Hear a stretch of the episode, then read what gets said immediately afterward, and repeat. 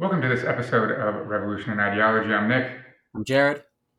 And in this episode, we are continuing our conversation of Albert Camus' The Rebel. We are on uh, part three, which is historical rebellion. So the first episode, I guess we really started with the myth of Sisyphus, and then we went into you know the introduction and where Camus describes what a rebel is, etc. Section two is on metaphysical rebellion, so we have a whole video on section two as well where he really talks about, you know, I mean, rebellion in theory, I guess, right? The philosophers. In the section we're going to discuss, discuss today is historical rebellion, where it actually talks about people that have done it in the real world. Um, clearly, if you are a longtime listener of the channel, you know that this is in our wheelhouse. Um, Jared and I teach classes on resistance and revolution and history and social theory and so forth related to that. So this is basically what we have been looking for getting to this section. And it is very, very long. Um, I guess it's not very long. It's relatively short compared to like, you know, I don't know, a Hegel or something, but it's the biggest section of the book, I think, for sure. Uh, so we're not going to touch on every single detail here, but we're going to do the best that we can. Anything to add before we jump in? No, I mean it was definitely my my favorite section so far. Obviously, it's the one I connected to yeah. most. I, I, got to see a bunch of familiar names and him critiquing their philosophies, the Bakunins and the Marxes, and so on and so forth. I I, I thought you know this section had the most meaning for me, but other than that, yeah, for sure. Let's get mm-hmm. going. He says, "quote There comes a time, however, when justice demands the suspension of freedom. Then terror, on a grand or small scale, makes its appearance to consummate the revolution." Every act of rebellion expresses a nostalgia for innocence and an appeal to the essence of being. But one day, nostalgia takes up arms and assumes the responsibility of total guilt. In other words, adopts murder and violence. So his main argument for this section is that eventually what starts out as, you know, rebellion inevitably ends up in, you know, it, it resorts to murder and violence to try to impose, I guess is a good word, the values of the revolution. And that this is, you know, it's not really unavoidable, but it definitely is worth studying according to Camus, he says. Um, anything there? Yeah, I mean, I think I like the way he wrote it. It's kind of like that romantic feel, this idea of nostalgia for innocence. At least that's how kind of the social movement starts. And um, I often think about that, like this idea that we approach even like our course resistance and revolution with this idea of hope for the future visions of tomorrow these kind of like pie in the sky ideas. Obviously camus doesn't think it, uh, it ends there. For revolution to take place you actually have to take on this responsibility of total guilt and adopt the murder and violence part um, which is obviously one of the key debates that still takes place in in mm-hmm. revolutionary theory right it's it's not as simplified as violence versus nonviolence but it's implied right like this idea like that we can kind of create this this hope for change and do so through the means that would be most effective without costing people their lives or livelihoods but in reality, oftentimes, and especially in historical examples, the ones that are most, and again, I'm going to use air quotes here, effective, we debate whether revolution actually leads to any lasting change. But regardless, the ones that are most effective are the ones that do adopt this this murder and violence, or at least so says Camus. So I find it kind of interesting as a as a as a way to to to connect to it through content we've already kind of dove into in the past. Mm-hmm. For sure. Um, he says a change of regulations concerning property without a corresponding change of government is not a revolution, but a reform. There is no kind of economic revolution, whether its methods are violent or pacific, which is not at the same time manifestly political. Revolution can already be distinguished in this way from rebellion. So he throws in a little bit on reform versus revolution. We actually have a whole video that's like the four types of social movements that we use in our course to explain David Aberle's original conception of reform versus revolution. Camus actually kind of kind of is in the same ballpark, though slightly different, which he'll get to a little bit later on. Um, but it's interesting that in this section, now that he's actually covering revolution for the first time, he gives us the def- the difference between rebellion and revolution. So we finally get to that because he talks about rebellion in the myth of Sisyphus and all in the first you know half of this book. He never gets to uh, what an actual revolution is until this section. Uh, so this is him explaining that. He says, Rebellion is by nature limited in scope. It is no more than an incoherent pronouncement. Revolution, on the contrary, originates in the realm of ideas. Specifically, it is the injection of ideas into the historical experience, while rebellion is only the movement that leads from individual experience into the realm of ideas. That is why rebellion kills men, while revolution destroys both men and principles. But for the same reasons, it can be said that there has not yet been a revolution in the course of history. There could only be there could only be one, and that would be definitive revolution. So linking back to the previous section on metaphysical rebellion, you know, he says that rebellion kills men while revolution destroys men and principles. The rebels that he talked about, you know, Sade, Stirner, Nietzsche, and so forth, the poets and so on, they were, you know, the what does he call Stirner and Nietzsche, the absolute affirmative, right? And he says Sade is the absolute negation. That you know, murder was definitely on the table for all of the people that he talked about in the rebellion. So killing of individual men was an acceptable action according to their philosophies, but they didn't really take on principles so much, uh, and definitely not in the real world, as we're going to read uh, here the revolutionaries do. Um, he then says total revolution ends by demanding we shall see why total control the control of the world. Anything there? So the first thing is I like that he removes the tag of failure from rebellion. Oftentimes mm-hmm. in revolutionary circles, we assume rebellion or rebellion is taught by like whatever the winners, the the winners write history, right? So says um, every cliche ever, but that rebellions are usually um, tagged as such because they fail. Well, Camus doesn't necessarily tag them that way, so I appreciate that. The second part is um, this idea that we have yet to actually see a definitive revolution is something we've talked about ad nauseum on this channel as well as in our classes. While we can frame the French Revolution, the Bolshevik Revolution, perhaps even the, the United States War for Independence as revolutionary in certain aspects, we always, we always come back full circle to the argument that none of them was truly revolutionary in its complete um, annihilation of certain principles um, of its of their lack of annihilation of hierarchy and stratification um, and certain social and cultural cues. We argue that they're not that as revolutionary as we frame them. Um, and so again, I appreciate that Camus is also pointing that out. He's arguing that there will only be one definitive revolution. So that also gives us a chance, and we have critiqued the idea that even some of the more abstract revolutions that do fundamentally over time and space change human behavior fundamentally agricultural revolution industrial revolution technological revolution um, it also challenges those notions that those were even revolutionary. I argue and i have argued for a long time they were more evolutionary given the amount of time it took for them to make those type of, of, of fundamental changes to human behavior and social organization so again, mm-hmm. I guess what I, I'm saying here is I appreciate that Camus decades earlier is saying similar things. So it was nice to nice to stumble across this. He begins his actual analysis with the French Revolution, um, which chronologically is basically the same time he starts his analysis of the metaphysical rebels with the Marquis de Sade. Um, so, you know, he basically says metaphysical rebellion and historical rebellion. It's in, within a few decades at least uh, of the same time frame, which is kind of interesting. He says the majority of revolutions are shaped by and derive their originality from murder. All or almost all have been homicidal, but some, in addition, have practiced regicide and deicide. Just as the history of metaphysical rebellion began with Sade, so our real inquiry only begins with his contemporaries, the regicides, who attack the incarnation of divinity without yet daring to destroy the principle of eternity. And he goes straight into this section that is the regicides. If you never heard the term regicide before, somehow that's the killing of a king. Um, and he argues that kings were killed very clearly before the French Revolution, but that their murderers in the past were attacking the individual king, like as a human being.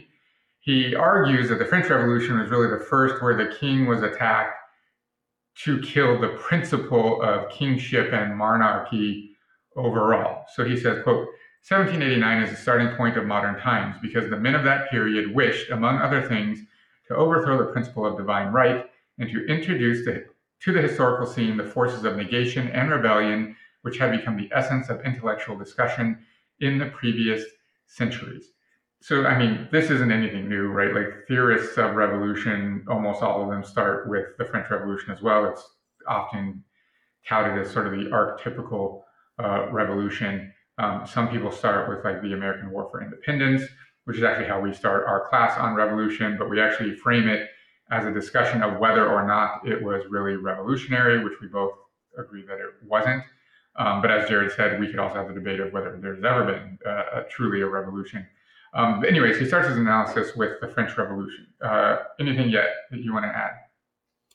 No, not till the New Gospel. Oh, okay, cool.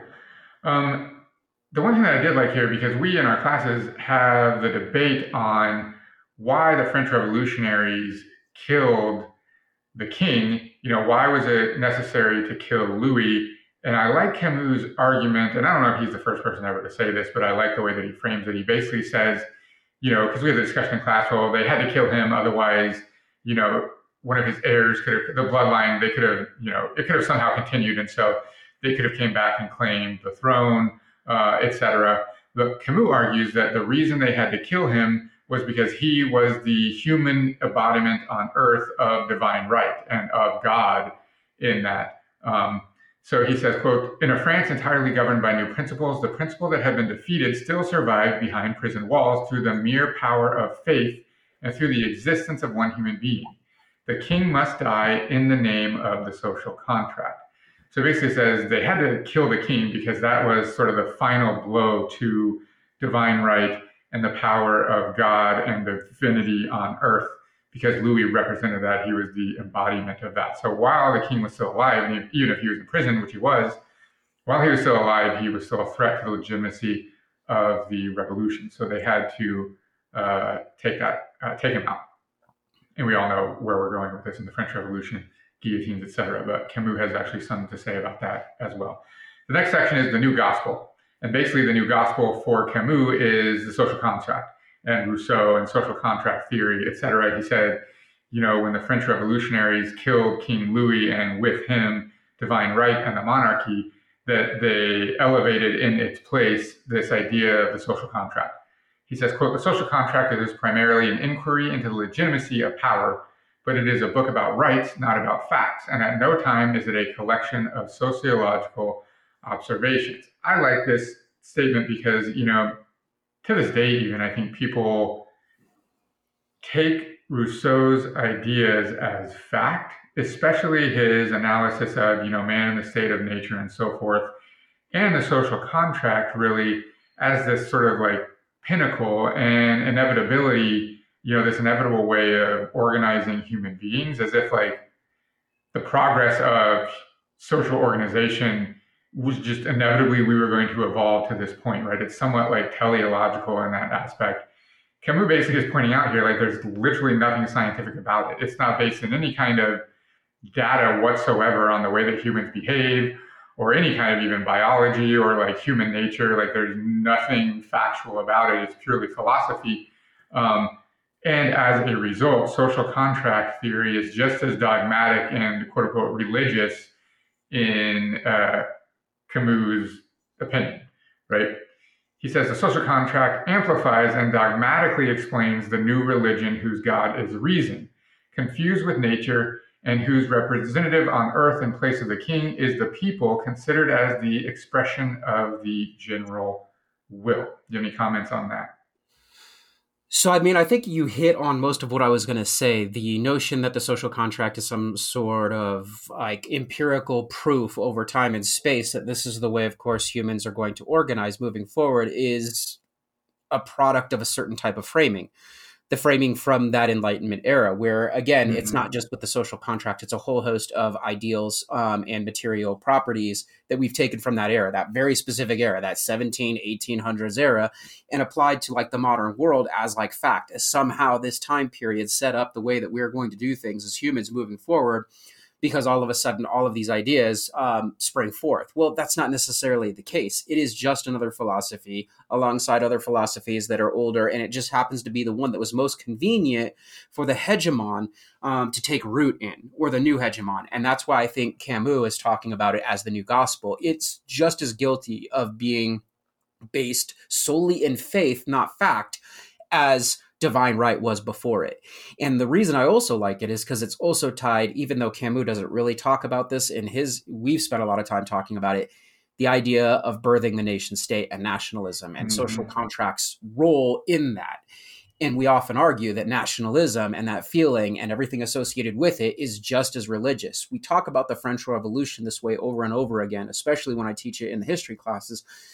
Is you have to keep in mind that at least the early stages in that first phase of the French Revolution, what has taken place is a complete annihilation of everybody's identity. It's not just like the actual thing, like Bastilles being stormed and so on and so forth. Feudalism's gone divine right is gone. Um, what else is gone? Even though the Catholic Church isn't gone, much of its power has been stripped. And so individuals living during this period of time are basically asking, okay, well, all these things are gone. What am I?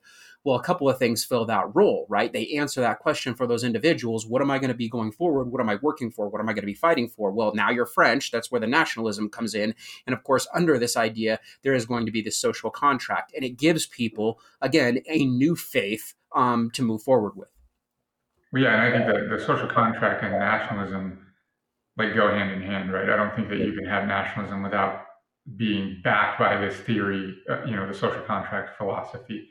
Uh, and people make this mistake, you know, still to this day, I hear people like, well, it's just natural, right? We've entered into this social contract. And you're just like, it's not natural. There's nothing about natural about that way of organizing ourselves, nor like Camus points out, was it based on science of any kind. Um, I do well, want to say, I think there's a lot of, go ahead. I mean, and that that speaks to this idea, the inevitability. And like I said, the comparison I like to make is like this idea of nation states themselves, right? Like we we assume now because we live in them, and this is the way we organize the world, and we see it on maps. And when you meet somebody new, you say, "I am from France, and I'm from Uganda, and I'm from Vietnam, or whatever." Like we're just so used to it now. But keep in mind, it's only a couple of hundred years old, and humans did not do this for the, the hundreds of thousands of years we've been around before that the reason I bring this up is because that's what Camus is also challenging is the inevitability. Like that, it's not. It wasn't inevitable. It just happened to be the dominant power structure at a specific time and place, and other people began to adopt it because it became very effective at socializing people into certain ways of thinking, speaking, and acting. Yeah, and I think that I actually think that there's a lot of Stirner in this section, and we know that Camus has read Stirner because he discusses him in section two of the book where you know this whole idea of the French revolutionaries killed the idea of divine right and of religion and the supremacy of God, but they, you know, according to Stirner, this would be an error, right? Just replaced it with another transcendent abstract principle, right? And Camus makes the same argument, the exact same argument. Um, he says, let's see, the will of the people is primarily the expression of universal reason, which is categorical. A new God is born basically the argument Camus is making is that the social contract theory is based on humans being naturally rational and reasonable, right? This will of the people is expressed in the social contract and it represents human nature. Therefore, human nature is also held sacred, right? That the will of all of these individuals, their nature as human beings, gets manifested in the will of the people, which is represented by this social contract. And Camus says, quote unquote, the new God is born, right? This new transcendent uh, deity, uh, so to speak, it, it now exists in the name of the social contract, where before it was, you know, God with a capital G and the king representing God through the divine right, that now the new deity is human nature through the social contract. Um, he also says something really, really interesting that I like a lot, and I think Jared does too, because we teach a lot about the philosophy and history of ideology. He has a footnote, this is on page 116 if you're looking at the paper version, where he says every ideology is contrary to human psychology, which I think is a funny that that's just a footnote because I haven't in my notes that like that's one of the most profound things um, I think that he says in this section. And you know, his I also think this is really, really Stirnerian um, Stirnian. I guess I don't know. I never thought of which word that is. Whatever. Um, where an ideology only exists in the abstract, and in doing so, can only ever be a confrontation to our individual psychology, the way that we do actually operate as individual beings. Very clearly, there can no be be no all-encompassing, all correct, all the time ideology. So any ideology is uh, contrary to human psychology. I just love that footnote that Camus just throws in. That could be a whole book on its own, um, which I see people have written, Zizek, etc., Stirner for sure. uh, and so forth. Okay, next he addresses the question, right? How can the revolution, which seeks freedom, and it does, right, freedom from absolutism and monarchy and divine right and so forth, how can it then end up executing so many people? Which, if you know the history of the Re- French Revolution, which I just remembered now, we have an entire episode on. If you don't know the French Revolution, watch that episode. Um, how can it do that? He says basically the answer is because it's a revolution. Uh, sorry, it's a religion just like uh, it sought to overthrow. Um, so he says, quote, scaffolds seem to be the very altars of religion and injustice. The new faith could not tolerate them, but a moment comes when faith, if it is if it becomes dogmatic, erects its own altars and demands unconditional adoration. Then scaffolds reappear, and despite the altars, the freedom, the oaths, and the feasts of reason, the masses of the new faith must now be celebrated with blood. Um, and he has actually another quote that uh, answers a little bit later, uh, you know, the guillotine, etc. His next section is the execution of the king. And in this section, he describes why, once the social contract theory is established as a new dogma, you know, the king must die, etc., which we basically just said. He talked about he he threatens the legitimacy of the new revolution. However, this also he goes into in this section why France so relatively quickly started, you know, basically war on monarchy outside of its own geographical era area, because not just King Louis, but now once the you know social contract, their new government gets a little bit solidified. Now the existence of any king across the globe threatens the legitimacy of their new republic. So they ha- they basically, Camus argues, has no choice but to go out and uh, try to attack monarchy across the globe, uh, which they do. He says that this represents a, a, schism in history, this moment in time, which is why he focuses on it so much. Uh, quote, the condemnation of the king is at the crux of our contemporary history. It symbolizes the secularization of our history and the disincarnation of the Christian God. Up to now, God played a part in history through the medium of the kings, but his representative in history has been killed, for there is no longer a king. Therefore, there is nothing but a semblance of God relegated to the heaven of principles. So basically, he's solidifying his idea that kings have died, or at least need to die, according to the, uh, the theories here. And as a result, God is no longer a player through history because his representatives on earth have been killed. So now the only thing left is the, he says, right, the heaven of principles, the principles of social contract theory, the principles of the republic, you know, eh, I mean, as evidenced by the rights of man and so forth. Anything there?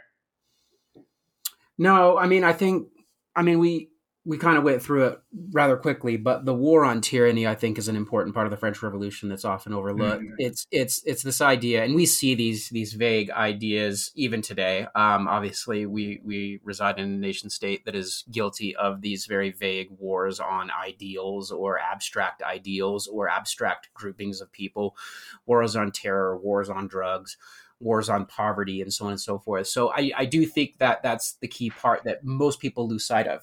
A, these are wars you can't win. It's first thing. Can't win a war on an idea.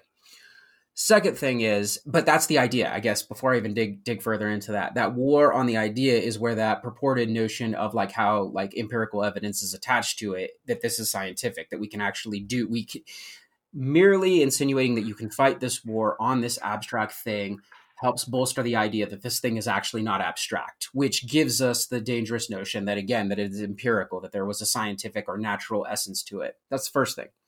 And that we are, and, and in this case, that we are going to get rid of that and thus prove the validity of this new thing, whatever it is. The religion of virtue, he eventually calls it, right? The social contract. The second part of this is this idea that and I think it's important because it's actually not even new because of the French Revolution. I would argue it goes back into human history long before this. But this idea of constantly orienting interest outward so people don't necessarily understand the failures or the problems or the disassociations or disconnections with what this new thing is that you have tried to introduce. In this case again the social contract. If if all concentration for us the unwashed masses is kings there kings there kings there terrorists there terrorists there there communists there communists there whatever it is it's an easy way to grant this false legitimacy to the current constructs that people are that you're trying to socialize them into Um, so that's what I always think of. The war on tyranny did as much to instill ideas in the French Revolution um, as the revolutionary process itself.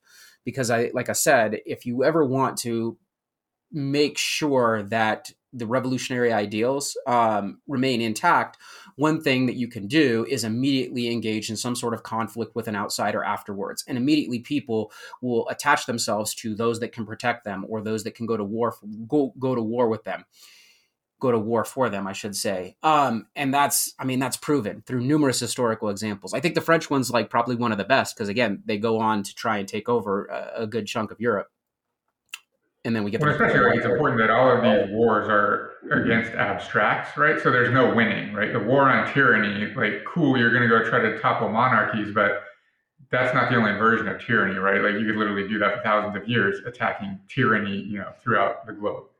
Same thing with like the war on terror, right? You're never going to win that battle. It's intentionally a never-ending war. Right. Well, I guess I wasn't clear about it. Like that that's one of the most effective ways to indoctrinate one's own population into whatever the mm-hmm. social theory or social form of organization it is, is to have this never-ending war on an idea because it gives people, it grants them that that identity you strip them. It gives them a reason for living, tied to the idea of the ethically constitutive story we've talked about. Why am I here? Um, well, here it is. You are here to basically prove the validity of this theory, this way of life, this this this I don't know, form of social organization. You're here to fight commies. You're here to fight terror, whatever it is, right? To, to prove the validity of what we're doing here, it gives people a reason for existing. Um, not a very good, and obviously, if we're going to be critical, reason for existing, but for most of the unwashed masses, uh, dare I say the simpletons, it's it's enough. Oh man, you sound a little bit like Stalin, but we'll get there in a second. um, yeah, you're right. This war on idea. I mean, essentially, it's boiled down to right. If your population is constantly fighting some abstract idea, they don't have enough time to question whether their own existence is legitimate or not. Right, their own, the existence of their own government and so forth. Right, for sure. The next section is the religion of virtue, and he's basically explaining explaining and arguing that you know this social contract just becomes the new religion. Um, he says, quote the year 1789 does not yet affirm the divinity of man, but the divinity of the people, to the degree in which the will of the people coincides with the will of nature and of reason. So, you know, it's not individual man nor abstract man or humanity humanity that is deified here, but the people. And if you you know this terminology, if you're familiar with social contract theory and Rousseau and you know the philosophies that come after, right? The will of the people and the people's will you know, manifests itself in the Republican government and you know, all of these things, right? But Camus is strict to point out that it's not individual man nor humanity, it's the people, right? This abstract collection of the people's interests. So he says, quote, the religion of reason quite naturally establishes the republic of law and order. So law becomes incredibly, incredibly important during this period. And if you know anything about the French Revolution, you know that that is true because law represents the codification of the people's will, right? And then it becomes just through logic that a violation of the law becomes a violation of the people's will, which, according to the philosophy, is a representation of pure reason. So, you know, essentially, since the people's will is a representation of human nature and pure reason, violating the law then becomes a violation of reason, nature, and then of oneself as well, in addition to the people, you know, this abstract people overall. Camus says, quote, the French Revolution, by claiming to build history on the principles of absolute purity, inaugurates modern times simultaneously with the era of formal morality. Every form of disobedience to law, therefore, comes not from an imperfection in the law, which is presumed to be impossible, but from a lack of virtue in the refractory citizen. He continues, absolute virtue is impossible and the Republic of Forgiveness leads with implacable logic to the Republic of the Guillotine. So essentially, the law is touted as perfect because it represents the will of the people. And how dare, we know this rhetoric continues even to this day, right? How dare anyone go against the will of the people, you know? So anyone that does, that breaks a law or goes against the will of the people or goes against the government that is supposed to represent perfectly the will of the people, they themselves as an individual are the immoral ones. There is something wrong with them as an individual person, right? And their morality.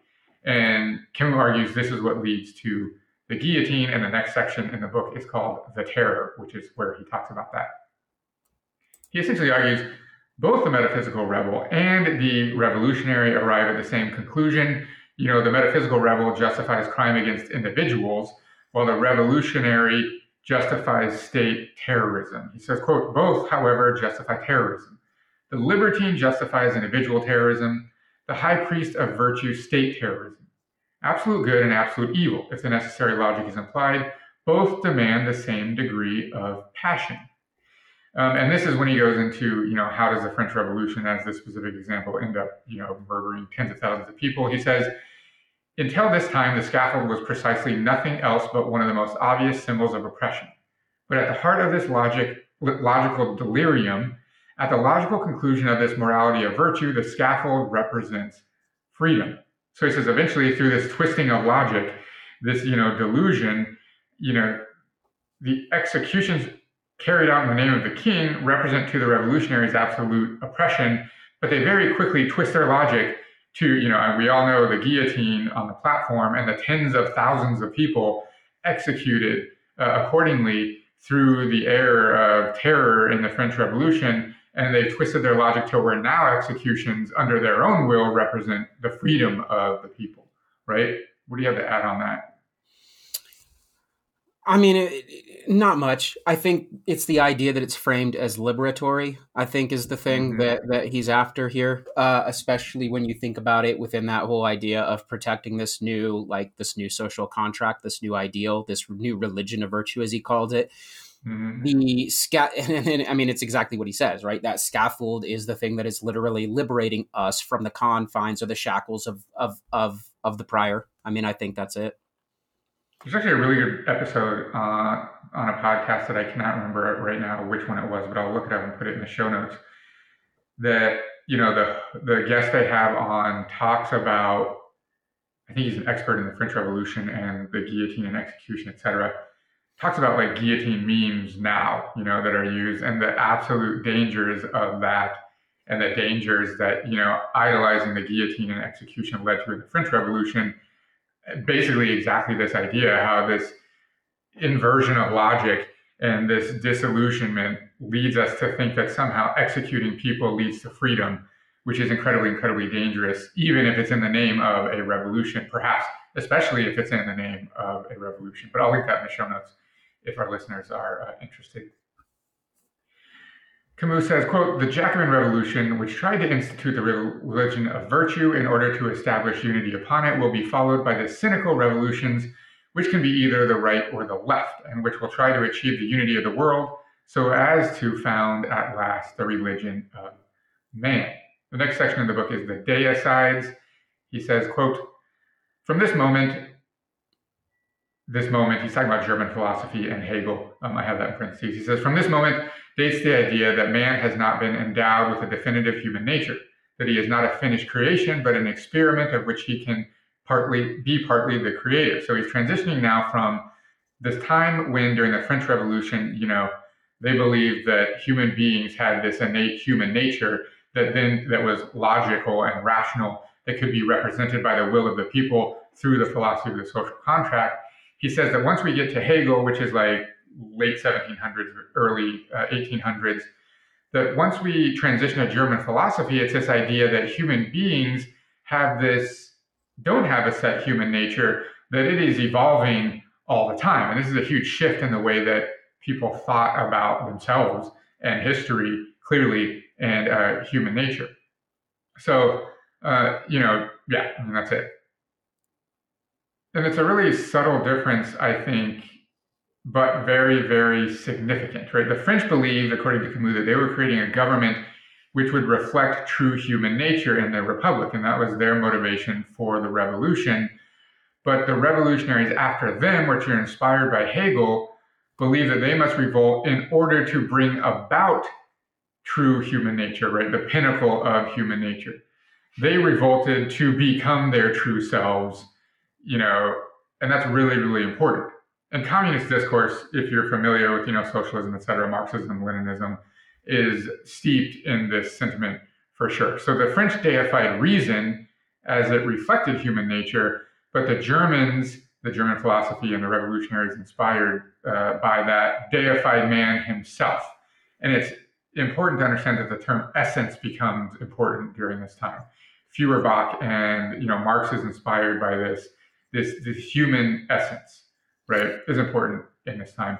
This is um, like the, the conflating that capitalists and communists and basically all of these other individuals that buy into this notion of some sort of like well to be blunt like scientific empirical way for their form of social organization or economic system um, to rationalize its existence is tied to like this positivist lens like and the biggest part of that that i was trying to spit out is that oftentimes it's conflating this idea of human nature um, with this empiricism right like that's what i think he's after here yep he says, For the Jacobin, everyone is virtuous. The movement, which starts with Hegel and which is triumphant today, presumes, on the contrary, that no one is virtuous, but that everyone will be, right? Which is really important. Um, yeah. Uh, quote, the partially justified pretension of modern communism, like the more frivolous claim of fascism, is to denounce the mystification that undermines the principles and virtues of the bourgeois type of democracy.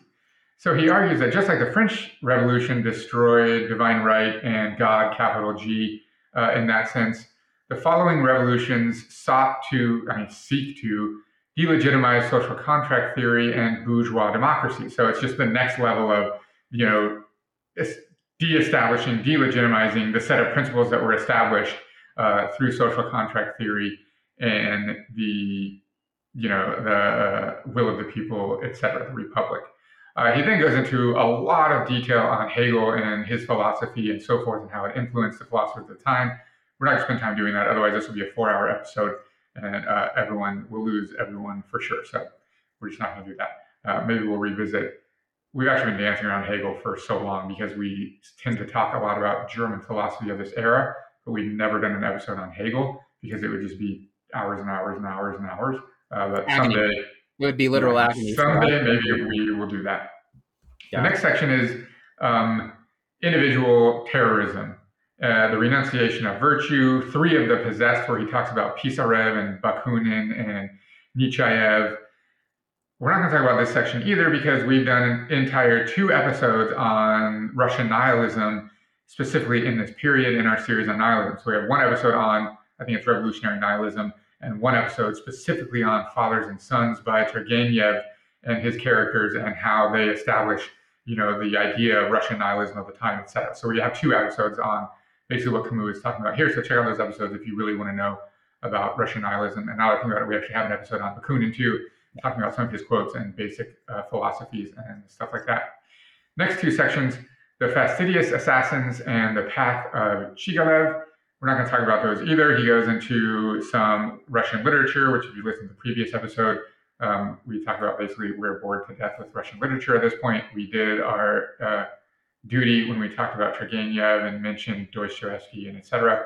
If we're not going to be here for months on Russian literature, we had to just dip our toe and get out real quick, and we're not going to jump back in here. Next, and this is the section that really interests us, is state terrorism and rational terror and I think this is probably the most important, maybe the most important section of the book. This is when he really gets into hot water. I think we talked about in section two, maybe it was section one, how he, at the time of writing this, is currently in a philosophical debate with many people, but most specifically Sartre, on Marxism and what's happening in the Soviet Union.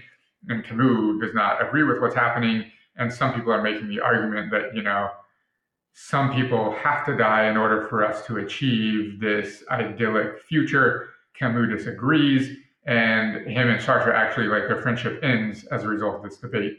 This is where Camus lays down his side and his version of events. And it's no surprise that Sartre writes a scathing critique of this book when it comes out because he's basically going against everything Sartre, his side of the debate. So here we go. Quote all modern revolutions have ended in a reinforcement of the power of the state. 1789 brings Napoleon, 1848 Napoleon III, 1917 Stalin, the Italian disturbances of the 20s Mussolini, the Weimar Republic Hitler. These revolutions, particularly after the First World War, had liquidated the vestiges of divine right, still proposed with increasing audacity to build the city of humanity and of authentic freedom. The growing omnipotence of the state sanctioned this ambition on each occasion. Now, he argues that this isn't, quote unquote, he uses these terms, bound to happen, that it's not inevitable that a revolution leads to state terror, but it has happened often enough at this point that it worried it's worthy of examination. That's essentially, you know, uh, Camus' argument. Um, yeah, quote, the prophetic dream of Marx and the over-inspired predictions of Hegel or of Nietzsche end up by conjuring, sorry, ended by conjuring up after the city of God had been razed to the ground, a rational or irrational state, which in both cases, however, was founded on terror. So he breaks it down into two categories, rational and irrational, and he makes the argument that irrational terror, that's how he categorizes the fascist regimes. regimes. He basically says they do away essentially with rationality and with their goal of liberating the people and instead focus on individuals and liberate, you know, individual freedom. He says that that's the right direction. Uh, not right as in correct, but right as in like on the political spectrum. That's the fascist direction. He says the left direction, the leftists take it towards totalitarian rationality, basically. And here he's specifically talking about Stalin and entering in that debate. Um, he goes on in depth. He focuses mostly on Hitler in this section, um, but suffice to say that Camus actually thinks that fascist revolutions don't actually qualify as revolutions. He says, quote, the difference between them and the classic revolutionary movement is that of the nihilist inheritance, they chose to deify the irrational and the irrational alone, instead of deifying reason. In this way, they renounced their claim to universality. And yet Mussolini, Mussolini makes use of Hegel and Hitler of Nietzsche. Sorry, let me say that again. And yet Mussolini t- makes use of Hegel and Hitler of Nietzsche, and both illustrate historically some of the prophecies of German ideology. In this respect, they belong to the history of rebellion and of nihilism. They were the first to construct a state on the concept that everything is meaningless and that history is only written in terms of the hazards of force. The consequences were not long in appearing. So clearly, the consequences of fascism become evident through Mussolini and Hitler uh, and so on. So he says they abandon all rationality and as a result give up any uh, goal of unity and universality, which then, according to Camus, they also forego their claim of being revolutionary instead just become fascist regimes focused on, you know, inspired by nihilism, according to Camus. Well, and state terrorism. Okay. Yeah, exactly. State terror. Uh, next section state terrorism and rational terror. Now we finally get to Marxism and Marx and the Marxist inspires, uh, inspired revolutionaries. And Marx's critique, the term, or sorry, Camus' critique of Marx, the term he uses is that he is a prophet. That Marx is a prophet just like all their other religious prophets, and that Marx's socialism is his quote unquote prophecy. Um, Camus defines Marx by his two contributions. First, his critique of capitalism, and second, his socialism, right? His his view of what will come next. So Camus says, "quote Marx in the 19th century, in 19 go, go ahead. ahead. Well, I was just going to say, I mean, it comes back to like that most basic definition that we've used over and over again, like through this channel and through our classes, right? Like, just like any ethically constitutive story, this prophet is explaining why am I here and what happens in my future. Well, Marx is doing much the mm-hmm. same, right? Like, this is what makes his belief not necessarily, like I said, from the positivist lens, scientifically empirical, it's religious. It is also faith based, mm-hmm. which of course is going to offend every leftist that's actually our subscriber, but it's real. Like that, this is faith based. Right. Uh, Marx, this is Camus, quote, Marx in 19th century England, in the midst of the terrible sufferings caused by the transition from an agricultural economy to an industrial economy, had plenty of material for constructing a striking analysis of primitive capitalism. As for socialism, apart from the lessons, which for the most part contradicted his doctrines that he could draw from the French Revolution, he was obliged to speak in the future tense and in the abstract. Thus, it is not astonishing that he could blend in his doctrine the most valid critical method with a utopian messianism of highly dubious value. The unfortunate thing is that this critical method, which by definition should have been adjusted to reality, has found itself farther and farther separated from the facts to the exactest extent that it wanted to remain faithful to the prophecy. So Camus argues that Marx's critique of capitalism was essentially never adjusted to accommodate the ever changing dynamics of what was actually happening during Marx's time.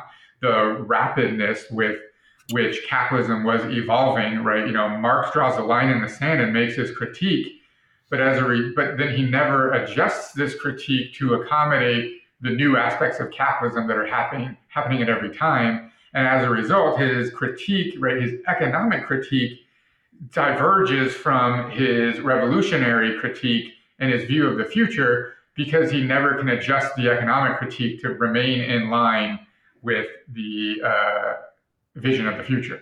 Uh, yeah, and neither neither neither can the disciples, right? Neither can the disciples. Yeah. They're they're they're stuck attached to, of course, the thinking and framing of 1848 and the Industrial Revolution in England, I guess, where Marx is doing most of his writing, right? Like that. That's the framing. That's the context in which they're living decades later when they're trying to apply this in Russia, when they're trying to apply this in China, when they're trying to apply this in Cuba, in all of these other places. Now, granted, I'm willing to to admit that some of the the major movers and shakers of those revolutions that took place later did have to make like because of the material conditions certain certain changes, but that's why like the purity or the orthodoxy of the Marxism never actually shines through because it's an impossibility.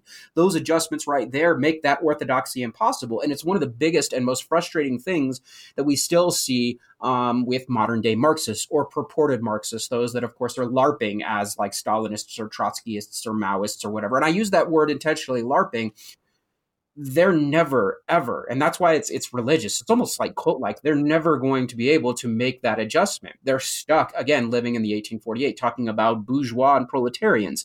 It's an impossibility. It doesn't make sense. Quote from camus. The unfortunate thing is that Marx's critical method, which by definition should have been adjusted to reality, has found itself farther and farther separated from facts to the exact extent that it wanted to remain faithful to the prophecy. So basically, he's saying, you know, Marxist after Marx, and even Marx himself, fails to make real adjustments to the economic theory because that would have then delegitimized his vision of the future and the path that was, you know, prophesized to use Camus' critique to get there. That if he adjusted the underlying economic foundation of his theory, that then anything that came after that would have been delegitimized um, instantly. And then Camus admits that very, very, like Jared just alluded to, very few people actually remain committed to Marx's original philosophy and instead manipulate Marxism to make revolution in their own era. He says, which quote, is both the fault of Marx and, like I said, the way that it is framed, as well mm-hmm. as the disciples. So it's it's it's it's, it's mutual. Yeah. Quote: Since Marx's death, in any case, only a minority of disciples have remained faithful to his method. The Marxists who have made history have, on the contrary, appropriated the prophecy and the apocalyptic aspects of his doctrine in order to realize a Marxist revolution in the exact circumstances under which Marx had foreseen that a revolution could not take place, right? It just, if you know the basics of Marx's revolutionary theory, it's that capitalism has to meet its demise before the next stage can take place. And we know, right, the most famous example, which is what uh, Camus is talking about here, Leninism and then eventually Stalinism, right? The, the Soviet revolution does not follow that blueprint at all, right? It takes place before uh, capitalism even really takes hold in uh, Russia. So, yeah, valid critique by Camus. Um, you know, Marx's analysis was based on his present, right, that he was writing is in, and his economic analysis as it was happening in the 19th century and you know, one of the greatest critiques that still is the most common critique uh, to this day is that Marx severely underestimated how long it would take capitalism to fail. Right? He was incredibly optimistic. When his predictions didn't come true, and it's not as if Marx was like, you know, said capitalism will fall in you know 1873 in June, right? Like that's not what happened. But very clearly, he, he was more optimistic you know, he thought it would happen in his lifetime, as an example, mm-hmm. right? When that didn't come true, right, Marxists were no left with no choice but to have faith that it would come true eventually, right? And this is where the faith and this hope, this leap of faith is required, according to Camus, by the Marxists that remain faithful to the ideology which isn't any different than thousands of years earlier and basically every decade since of like people waiting for the second coming. Like you cannot take anyone whose prediction of the future is strictly within their own context. You can't take them seriously. Mm-hmm. And that's why it's predicated solely on faith and why Camus is framing Marxism in these religious terms, because it is. And this is a quote from Camus where he talks about the prophecy of Marxism. He says, Prophecy functions on a very long term basis. It has as one of its properties a characteristic that is the very source of strength of all religions the impossibility of proof. When the predictions fail to come true, the prophecies remain the only hope, with the result that they alone rule over our history. Marxism and its successors will be examined from here, here from the angle of prophecy. So this is when he gets into the prophecy of Marxism, and he breaks down two different categories. He says the bourgeois prophecy and the revolutionary prophecy. So he suggests that Marx is a bourgeois prophet and a bourgeois philosopher because he makes use of bourgeois discourse in his critique of capitalism, right? So he uses this idea of progress, of science, of industry, of technological development, and so on. And he uses concepts from bourgeois economists like Adam Smith and Ricardo and so forth. These are names that Marxists will be familiar, familiar with. He, he adopts their theories um, in his critique of capitalism. Camus says, while assuming, a, while assuming an authoritative writing style tied to that positivist lens. So almost writing as if what he is yeah. prophesizing is fact. And that is, there's nothing more bourgeois than that. And it's bolstered by the idea that this claim that it is scientific, right? We, uh, right. anyone that's well versed, I mean, even minutely versed in Marxism and socialism knows the term scientific socialism, right? That that's the, the moniker that Engels and Marx used to give their version of events the authority of science, right? Yeah. Camus says um, Marx is simultaneously a bourgeois and a revolutionary prophet. The latter is better known than the former, but the former explains many things in the career of the latter. He continues Marx's scientific messianism is itself of bourgeois origin. Progress, the future of science, the cult of technology, and of production are bourgeois myths, which in the 19th century became a dogma. Even more so now. I mean, I, I can't oh, even explain like the worship. The worship, whether you're a capitalist or a socialist or a hardcore communist or anything in between, any of those three, like whatever major ideologies, all of them, all of them bow to the altar of their devices and their machines. Mm-hmm. Quote these comparisons only aim to show that Marx, instead of being, as the fanciful Marxists of our day would have it, which I think is funny that that's a dig at Sartre, basically the fan- fanatical Marxists of our day. Instead of being, as the fanatical Marxists of our day would have it, the beginning and the end of the prophecy, participates on the contrary in human nature. He is an heir before he is a pioneer. His doctrine, which he wanted to be a realist doctrine, actually was a realistic was realistic during the period of the religion of science, of Darwinian evolutionism of the steam engine and the textile industry. A hundred years later, science encounters relativity, uncertainty, and chance. The economy must take into account electricity, metallurgy, and atomic production. The inability of pure Marxism to assimilate these successive discoveries was shared by the bourgeois optimism of Marxist time. It renders ridiculous the Marxist pretension of maintaining that truths 100 years old are unalterable without ceasing to be scientific.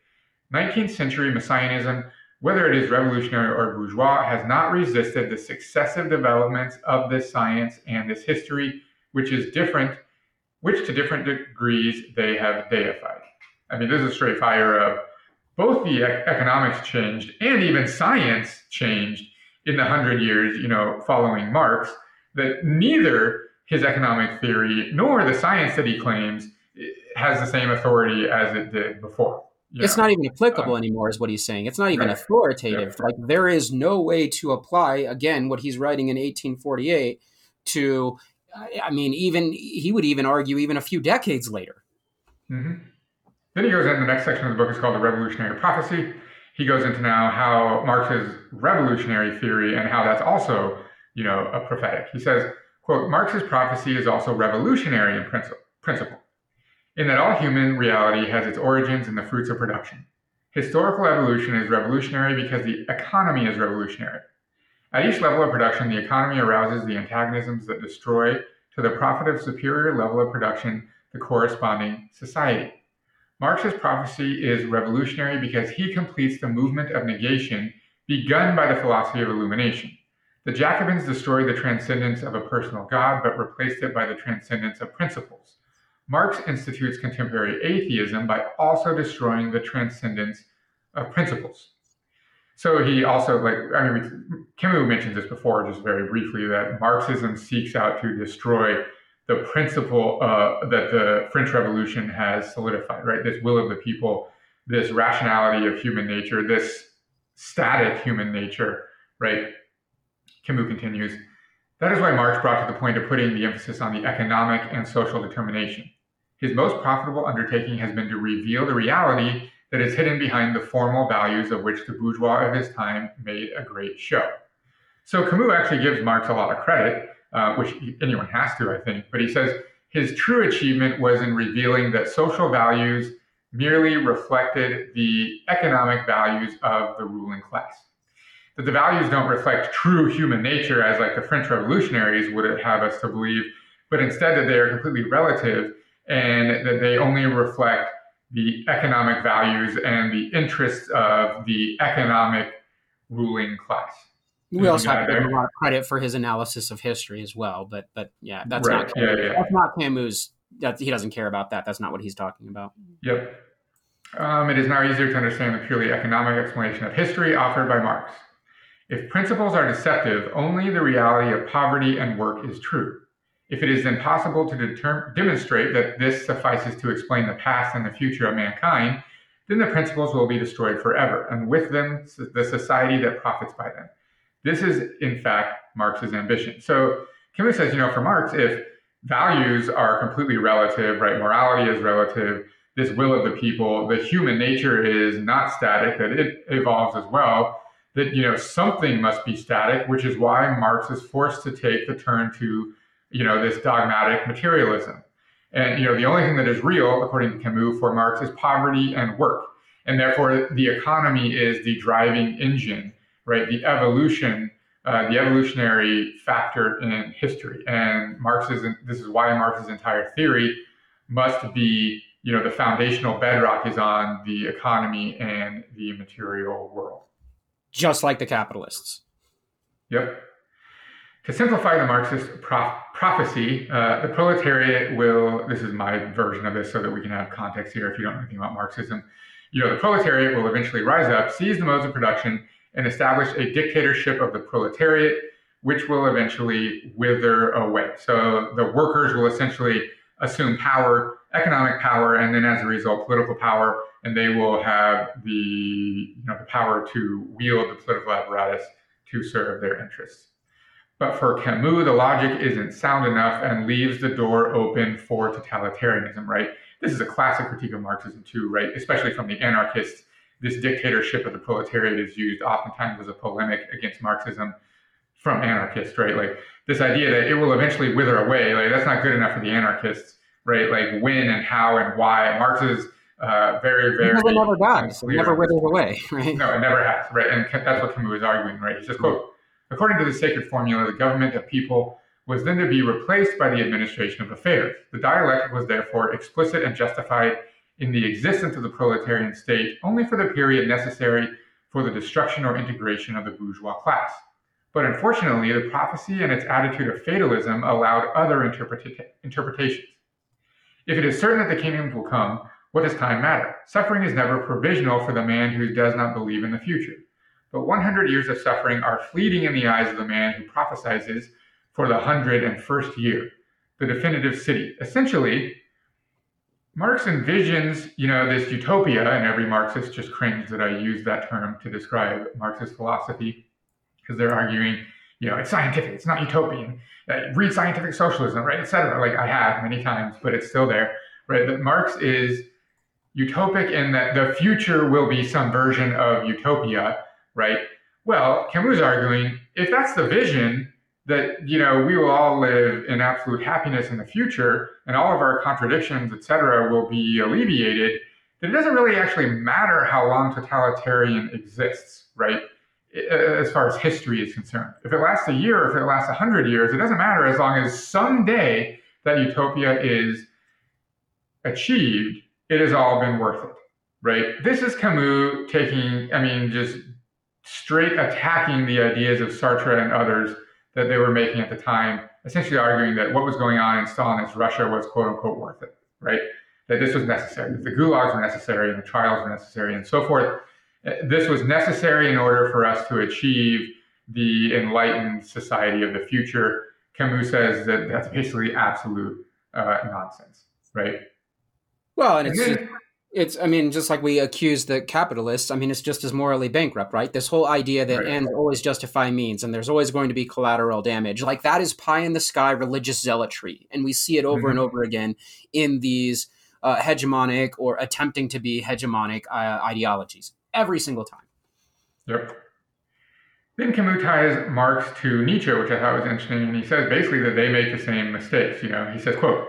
But Nietzsche's tragedy is found here once again. The aims, the prophecies are generous and universal, but the doctrine is restrictive, and the reduction of every value to, the, to historical terms leads to the direct consequences. Marx thought that the ends of history at least would prove to be moral and rational. That was his utopia. Marx destroys all transcendence, then carries out by himself the transition from fact to duty, the demand for justice ends in injustice if it is not primarily based on an ethical justification of justice. Without this, crime itself one day becomes a duty. When good and evil are reintegrated in time and confused with events, nothing is any longer good or bad, but only either premature or out of date. Who will decide on the opportunity, if not the opportunist? So, if you remember back to section two, he argues that Nietzsche leaves the window open for totalitarianism. He says the same is true here because since Marxism deifies, right, and elevates history, then ethical judgment becomes really, really cloudy and complicated because nothing is ever wrong or right. It's only early or premature or out of date, right, to use Camus' terms, right? So you know, this was again going into the arguments of the time that well, Stalinism is justified now, and it seems like you know it, it might be morally wrong at this time, but that's just because history essentially hasn't caught up. That it's it's premature. You know, we will get there, and it will be proven, right? And I thought in this section a lot too. You know, we have an episode on this. Um, Castro's speech, "History will absolve me." Clearly, he's not. I'm assuming making a reference here but this idea that, you know, you, this court, Castro is making the argument, this court has condemned me, but history will evolve, will absolve me. Eventually, people will look back and realize that I was only premature historically, you know, in my actions, but the ideology will catch up and you will see that I was in the right, which I thought was just interesting. Yeah, I didn't make that connection. I mean, it, doesn't make sense because Castro gives that speech before he's actually done anything that we would consider like morally wrong at that point. He's still honestly like right. the Robin Hood good guy when he gives that speech, and then we're and oh, he has on the barracks, right? Which is what he was being tried for. That's why he was being tried, but from our revolutionary standpoint, he was well within the right, right? Like that's what right, needed to be done is storming the Moncada right. barracks. That said, that doesn't that doesn't that doesn't mean your your point doesn't carry weight, right? Like that's that historical mentality that he had been socialized into within this uh, by buying into the Marxist philosophy that given enough time and given enough space and given enough um, thinking or critical thinking on the topic, that all of this will be proven correct because of the assumed again, scientifically, empirically proven way that this new form of social organization is going to bear itself out. And we'll be able to reflect mm-hmm. back on all of these things, all of these terrible things, whether they were, uh, again, gulags in, in the case of Stalin, or we're talking about storming Moncada barracks, all of this will be proven right with enough time. And obviously, Camus is going to have a huge problem with this. And, and in my opinion, and it, it rightfully so. He says this is now, he transitions this section, is called the failing of the prophecy. He says it doesn't come true, clearly. Um, so Marx lays out this course of events, but then it doesn't come true, and Camus argues then people are forced to take things into their own hands because they have faith in the Marxist philosophy, um, so they have to make it come true on their own, basically. He says, quote, the events and the facts, of course, have forgotten to arrange themselves according to the synthesis. And this already explains why it has been necessary to rally them by force. But above all, the prophecies from the moment that they begin to betray the living hopes of millions of men cannot with impunity remain indeterminate. A time comes when the deception transforms patient hope into furious disillusionment, and when the ends, affirmed with the mania of obstinacy, demand with every ever increasing cruelty, make obligatory the search for other means. So he says the ends remain the same, right? The Marxists are still seeking the Marxist revolution, but instead of you know this patience to wait for the economy to crash and material conditions to become right, they instead take things into their own hands. They search for other means and they attempt to make it come true by force, right? According to Camus' assessment of things. Marx, uh, sorry, Camus points out many grave errors that Marx made throughout this section. I just have two examples here.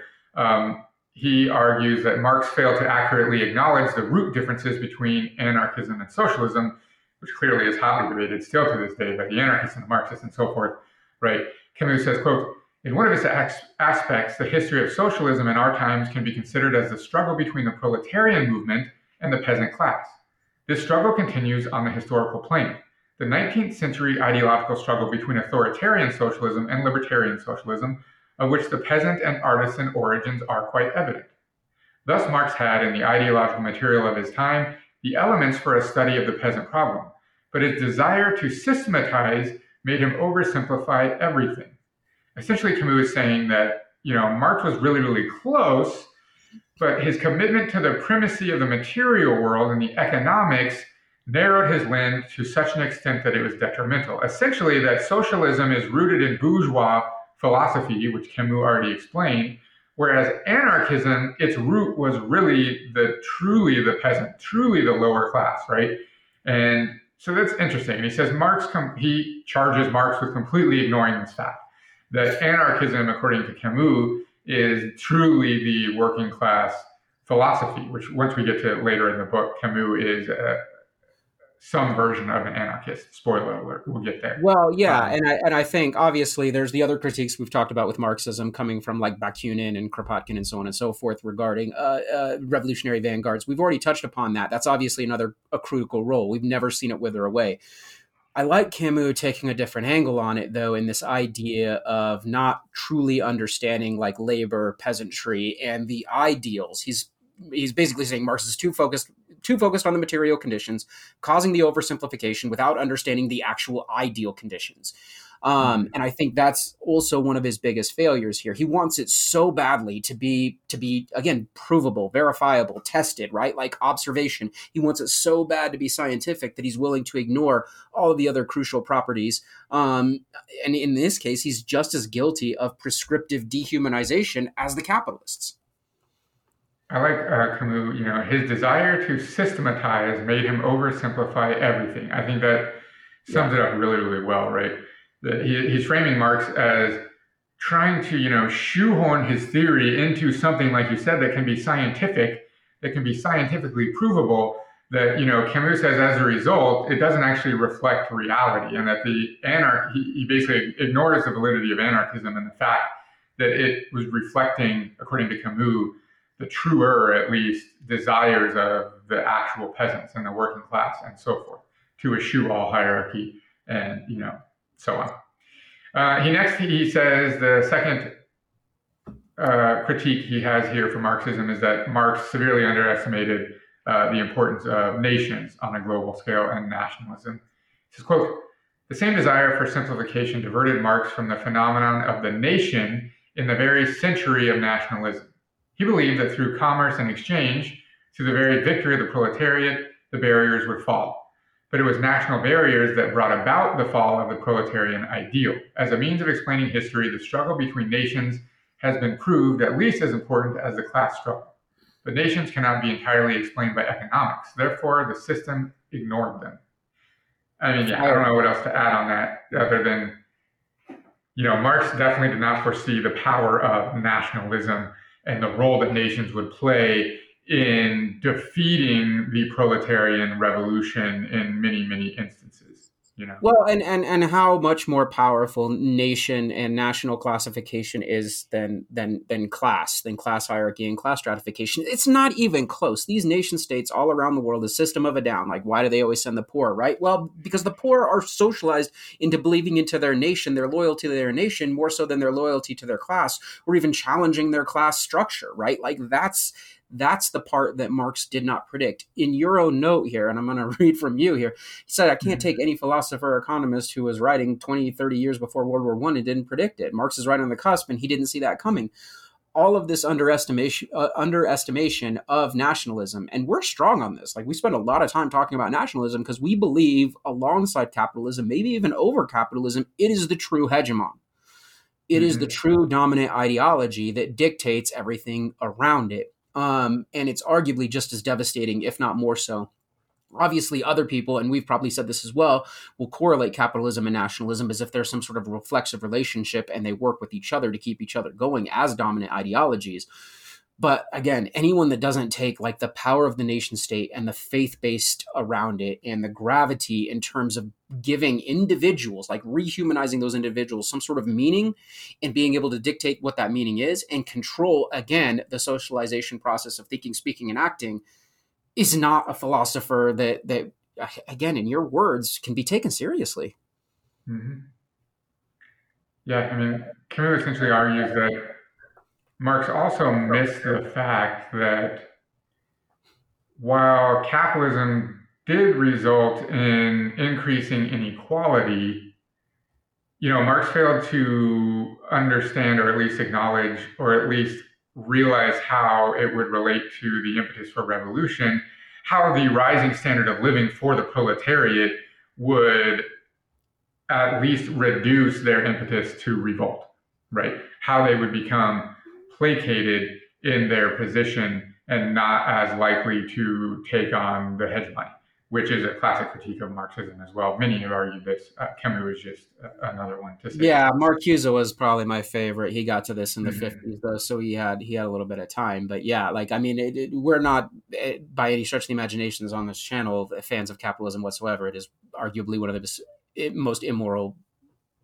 philosophies humanity's ever conjured up, and we have major problems with it. However, the idea, um, if you're going to combat it that people are just going to naturally achieve class consciousness is becoming increasingly more difficult because one thing that we all have to admit, whether we like it or not, capitalism has provided is like comfort. It's provided certain comforts. It has provided those. Even if the class gap is widening, the average again laborer that works in a low paying job now let's say it's in fast food versus a low paying job in the uh, 1890s in some sort of factory somewhere some sort of textile factory that standard of living again I, am not trying to romanticize uh, again fast food work or something along those lines but that standard of living is so exponentially higher than it was for that person working in the textile factory in the 1890s that that's that's reality fortunately or unfortunately, the most staunch Marxist or even anarchist like we we tend to gravitate towards has has to admit that. And unless you take that reality into place or take it seriously, any sort of challenge or major social change to capitalism and the hegemony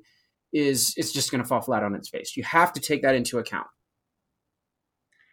Camus says, quote, during 150 years, except in the Paris of the Commune, which was the last refuge of rebel revolution, the proletariat has had no other historical mission but to be betrayed. The workers fought and died to give power to the military or to intellectuals who dreamed of becoming military and who would enslave them in their turn. So it basically says the proletarian revolution has been betrayed at every turn, you know, since the commune, uh, according to Camus, which I don't know we would have a lot of argument against that claim uh, at all. He continues Every form of collectivity fighting for survival is forced to accumulate instead of distributing its revenues. It accumulates in order to increase its size and so to increase in power. Whether bourgeois or socialist, it postpones justice for a later date, in the interests of power alone.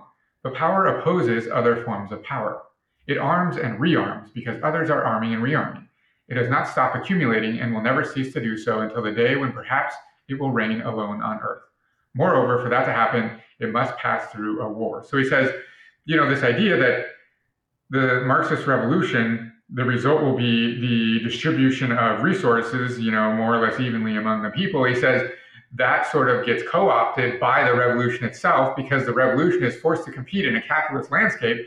So it has to accumulate resources to get power and essentially do that endlessly because its opposition is also accumulating resources to get power. So it's just this never ending game of trying to accumulate resources and as a result power. And so it never ends. And Camus says it's never going to end until there is a massive war.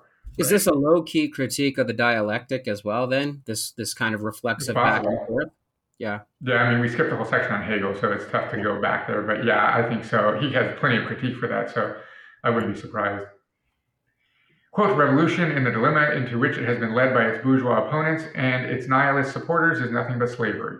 Unless it changes its principles and its path, it can have no other final result than servile rebellions obliterated in blood or the hideous prospect of atomic suicide.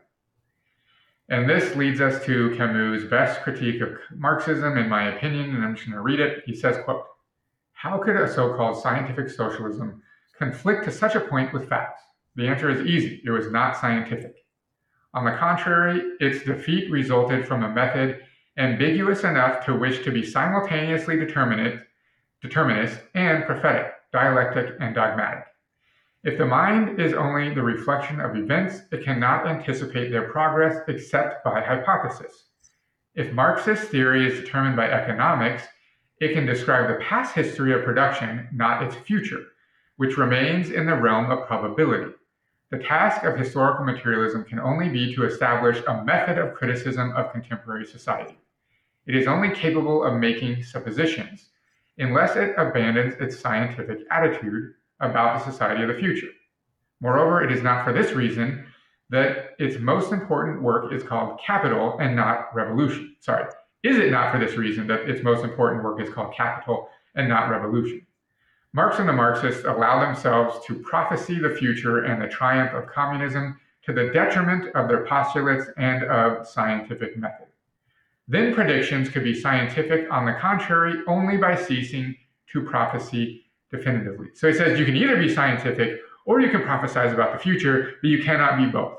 Because if you claim to be scientific, then you can't be prophetic. And if you claim to be prophetic about the future, then you cannot be based in science. He says this is a fundamental contradiction right? of Marxism that's that's our lone attachment to it at this point, right? Like like in our own personal philosophies, we still obviously have respect for Marx and what he was able to do, but mm-hmm. mostly in terms of critique, not prophecy, right? Like if you want to be able to critique the material conditions of which we are existing now, Marxism obviously provides us a very damn good lens. Like historical materialism is a wonderful approach I use in history, um, and I'm grateful for that in terms of applying any of that to what comes next that's an impossibility. That that then that makes that that makes us have to do the religious leap of faith right? It is going to be based on some sort of faith that this is going to continue to work. But again history's kind of bore out if i want to be a historical materialist between again when he was writing in the 1800s and what's taken place here in in the 21st century it's been rendered moot, as Camus has already been talk has already talked about. Mm-hmm. The other thing I thought about when I went through this passage here is how this and how Camus, in a way, and I don't know if this is a, his intent, nor have I done the research to make this connection, is maybe giving us a little bit of a preview of what's coming soon in terms of Western philosophy, post structuralism, where it is basically really good at providing critique, but does not pretend to prophesize. In fact, it eschews any sort of prophecy, like Foucault. Um, mm-hmm. And I think that's kind of one of the things. And again, I don't know if there's any connection. Maybe you do, but I at least appreciate that. Well, I mean, he's writing this what twenty years before, actually not even that long, right before yeah, post-structuralism in France, where Camus is, really takes hold. You know what I mean? Clearly, he influences the post-structuralists for sure. Um, he then transitions into the next section is the kingdom of ends. And this is where he critiques Leninism and his deviation from orthodox Marxism. We're not going to spend any time here, really. I don't really see any.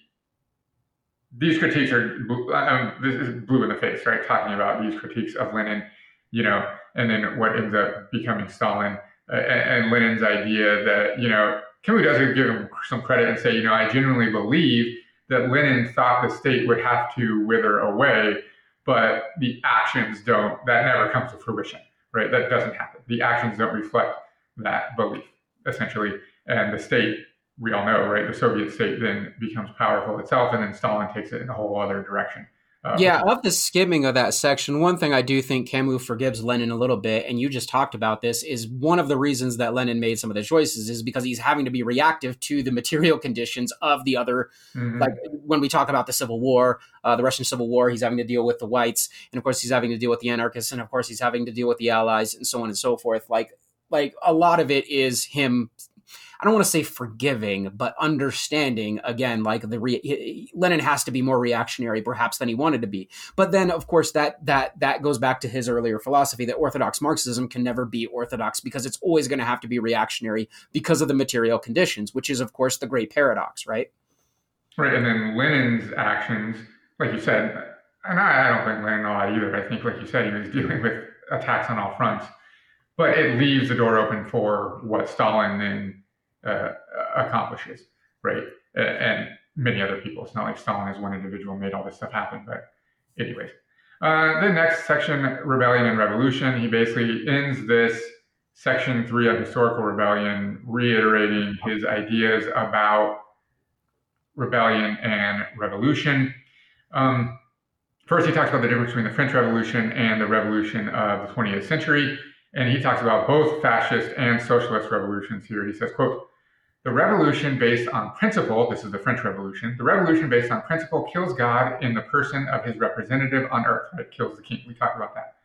The revolution of the 20th century kills what remains of God in the principles themselves and consecrates historical nihilism. So essentially, the French revolutionaries killed God's representative on earth by killing the king, right? Uh, and the principles of divine right and so forth. Socialist revolutions have destroyed the principles and instead have sanctified history itself, right? This historical nihilism that Camus is describing is the philosophy to destroy all other principles except for the sanctity of history, right? It, it values history and progress over everything else. It's incredibly teleological, right? That history is the scientific thing that will play itself out, and eventually, as a result, we will get to this ideal society and ideal human being and so forth.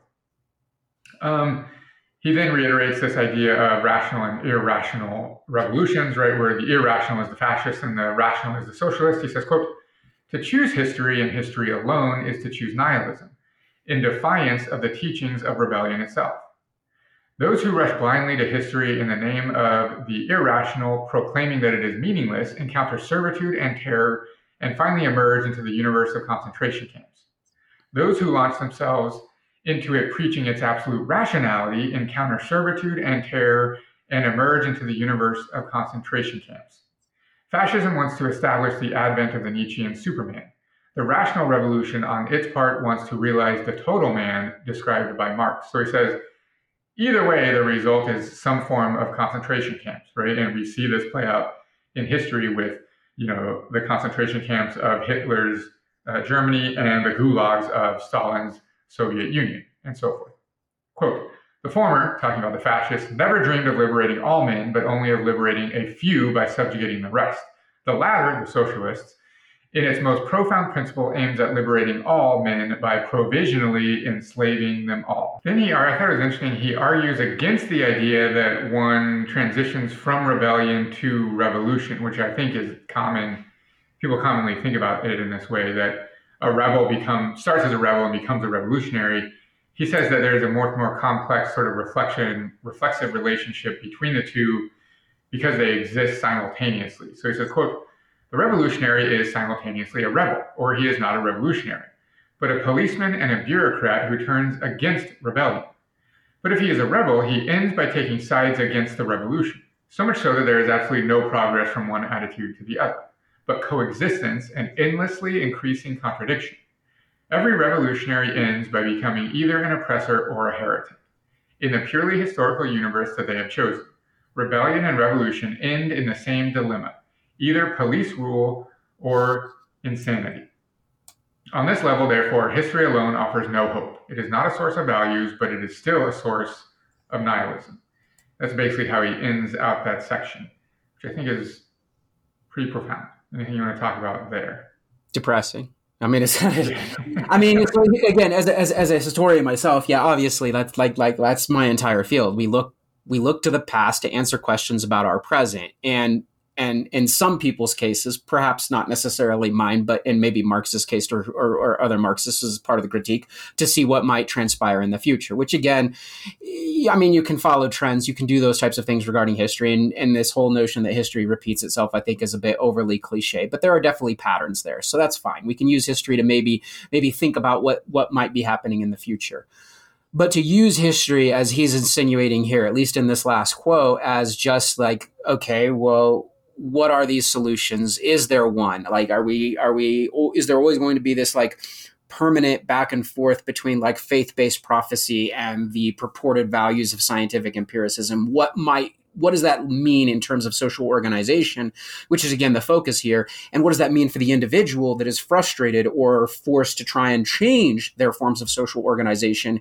And then the word nihilism comes back into in, into in, into into the work here, and all of a sudden you're like, okay, well, then what do we do? I guess that's what I'm left with is is what do we do? Like what do we do when we're mm-hmm. looking at this past? What do we do if there is no and what you're insinuating is there is no scientific way to predict the future, which I agree with. I actually agree with all of it. But then, like, what do we do? And so uh, I am not going to spoil it for the listeners, but that's why at the end of this, I'm, I'm left with that feeling like, what do we do?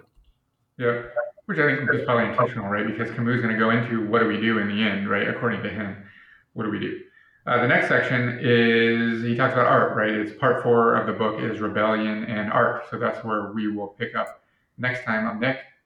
I'm Jared. Later. Thank you for listening to this episode. Please leave us a rating in your podcast app that will help more listeners discover our show. Also, know that we have a YouTube channel where we post all of our episodes and other videos that we create. Just search for Revolution and Ideology in YouTube. If you really enjoy what we do and would like to support us further, you can do so at patreon.com slash revolution and ideology. Many thanks to our Patreon supporters who keep us motivated to create content. You can find more information on our website at revolutionandideology.com.